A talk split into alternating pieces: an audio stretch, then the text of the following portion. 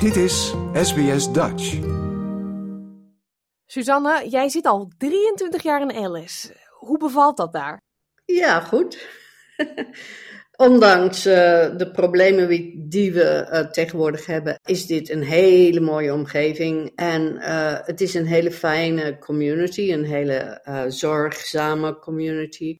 Um, maar we hebben dit, dit probleem nu van hele jonge mensen die hele erge misdaden begaan. Hmm. Ja, waar moet ik aan denken? kinderen vanaf acht jaar, zoiets, en soms zelfs jonger die uh, Alice Springs dag en nacht onveilig maken. Dus even niet komen, zou ik zeggen, als je van plan bent om hier naartoe te reizen. Want het is werkelijk heel onveilig. De supermarkten gaan dicht uh, om zeven uur, terwijl ze normaal uh, tot elf of twaalf uur open waren. En het is vreselijk triest en we hebben het kunnen zien aankomen, maar iedereen heeft zijn ogen en oren dicht gehouden. Ja, want dat is mijn vraag inderdaad. Wij horen daar in andere delen van het land nu de afgelopen week dingen over. Ja, het is al drie jaar aan de gang dat het zo erg is. Het is altijd een beetje zo geweest. Ik heb een um, achtergrond in law, in het recht. Ik heb er een boek over geschreven. The Elephant's Tooth, Crime in Alice Springs. Ik heb 2,5 jaar niets anders gedaan dan onderzoek naar dit probleem. Uh, en het leidt de lezer door heel veel gedachte-experimenten over dit probleem, want het is waanzinnig complex. Dus in het boek heb ik 31 obstakels op een rijtje gezet.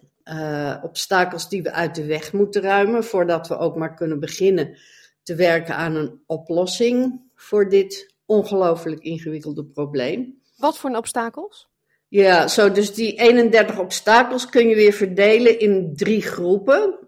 En dat is hoe we denken over uh, jeugddelinquentie, problemen met het rechtssysteem en problemen die met trauma te maken hebben. Want het is natuurlijk niet het aboriginal zijn dat uh, deze situatie veroorzaakt, maar de ongelijkheid in onze samenleving hier en het daaruit voortvloeiende trauma. Dat is waar we over na moeten denken. En dat wordt nooit gedaan. Of altijd van die snelle. Nu, nu is dus um, Albanese hier geweest voor twee uurtjes. Ja, een bliksembezoek. En toen zijn al die kinderen, die zijn allemaal um, in bussen gestopt en naar Simpsons Gap gereden, 18 kilometer buiten Alice Springs. En daar hebben ze een barbecue genoten. Terwijl Albanese in town was. Weet je, dat soort dingen. Want was het anders te onveilig voor hem? Nou, dan zou die dingen zien die uh, niet zo prettig zijn, dus dat, die wij elke dag zien. Maar daarvoor zou die daar toch zijn, denk je, om te zien hoe erg het ja, is? zo gaan die dingen kennelijk. En deze kinderen die opereren in gangs. En het is een beetje, um, beetje anders dan in normale gangs. Laat ons zeggen, wij kennen de gangs van uit Amerika. Dit zijn familieleden van elkaar. Nou zijn er heel gecompliceerde, gecombineerde wetten van complicity, uh, medeplichtigheid en mandatory sentencing, uh, verplicht veroordelen. En die maken dat deze kinderen wel eens hele lange gevangenisstraffen zouden kunnen krijgen. En gevangenisstraffen, en specifiek lange gevangenisstraffen, leiden tot herhaling en tot hele hoge recidieve cijfers. Of erger, en in het geval van Alice Springs zijn het vaak uh, familieleden die de gangs vormen. Dat, dus dit kan leiden tot gevangenisstraffen voor hele families. Ja. Met alle ellende van dien. En uh, de leeftijd voor criminele verantwoordelijkheid is met twee jaar omhoog gegaan in de Northern Territory, van tien jaar naar twaalf jaar. Dus wij hadden tot voor tienjarigen in de gevangenis zitten. En dan wordt meteen uh, de vraag belangrijk van wat moet er dan gebeuren met die kinderen tussen 6, 7, 8 en 12? Die kinderen vallen nu door alle vangnetten heen. Maar er lopen dus 6, 7, 8-jarigen op straat mensen te beroven. Ja, met messen en weet ik wat allemaal. Ja. ja. Voel jij je dan wel veilig daar? Nou, wij hebben een hond. Dat is een hele goede oplossing. En wij wonen in een tamelijk rustig buurtje. Dus wij hebben hier nog niet veel moeilijkheden gehad. Maar dat wil niet zeggen dat dat nog kan komen. Want in de nabije buurt zijn er al heel veel inbraken geweest en, en andere ellende.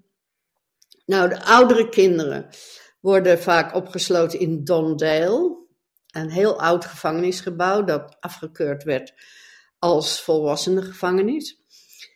En uh, de omstandigheden daar zijn niet beter dan wat we gezien hebben in 2016 tijdens het Dylan Voller exposé door Four, Four Corners.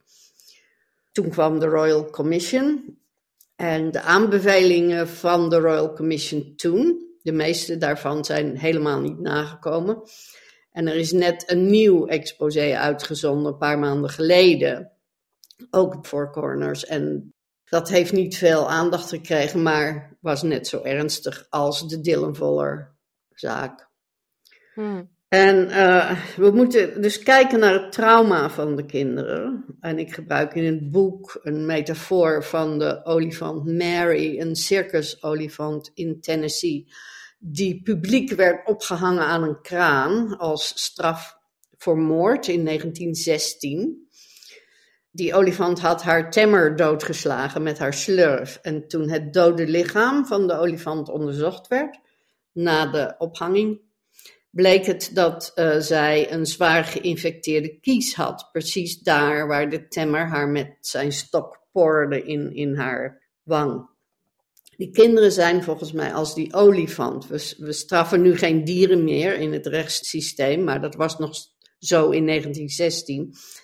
En we denken dat we nu uh, te geciviliseerd daarvoor zijn. Maar zijn we wel zo geciviliseerd als we heftig getraumatiseerde kinderen straffen met gevangenisstraffen? Ja. Je zei, we hebben dit zien aankomen hè, de afgelopen drie jaar. Wat is er veranderd drie jaar geleden dat dit gebeurde? Niets, volgens mij niets. Er is gewoon een langzame soort uitbarsting in slow motion heeft plaatsgevonden. We hebben hier natuurlijk wel de intervention gehad, waar het leger um, de Northern Territory in kwam en in alle remote communities kwam helpen.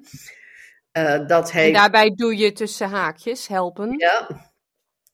Um, die intervention heeft. Hoe lang heeft die geduurd? 10 jaar, 15 jaar? Ik weet niet meer precies wanneer die begonnen is. Maar um, het heeft heel veel, of zelfs nog meer disempowerment gebracht onder uh, Aboriginal mensen. En dat, ja, dat, dat heeft gevolgen op een gegeven moment. Ja, nou zei je al dat Albanese er eh, een bliksembezoek uh, heeft gebracht. En tijdens zijn bezoek, of net daarna, werden er maatregelen aangekondigd. En dat is dan alcohol gerelateerd.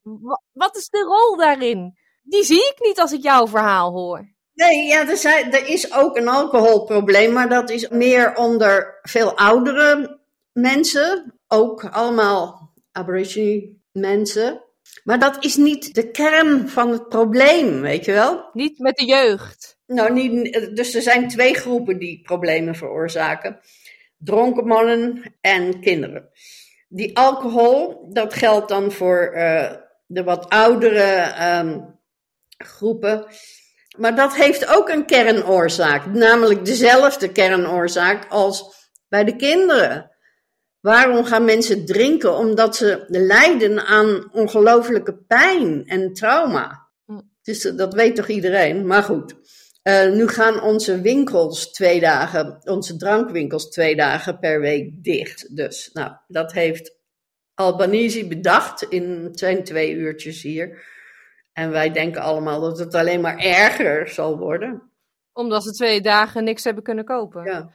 Ja, de afgelopen jaren hebben we natuurlijk een liberale regering gehad. Ja. Albanese is van uh, Labour. Mhm.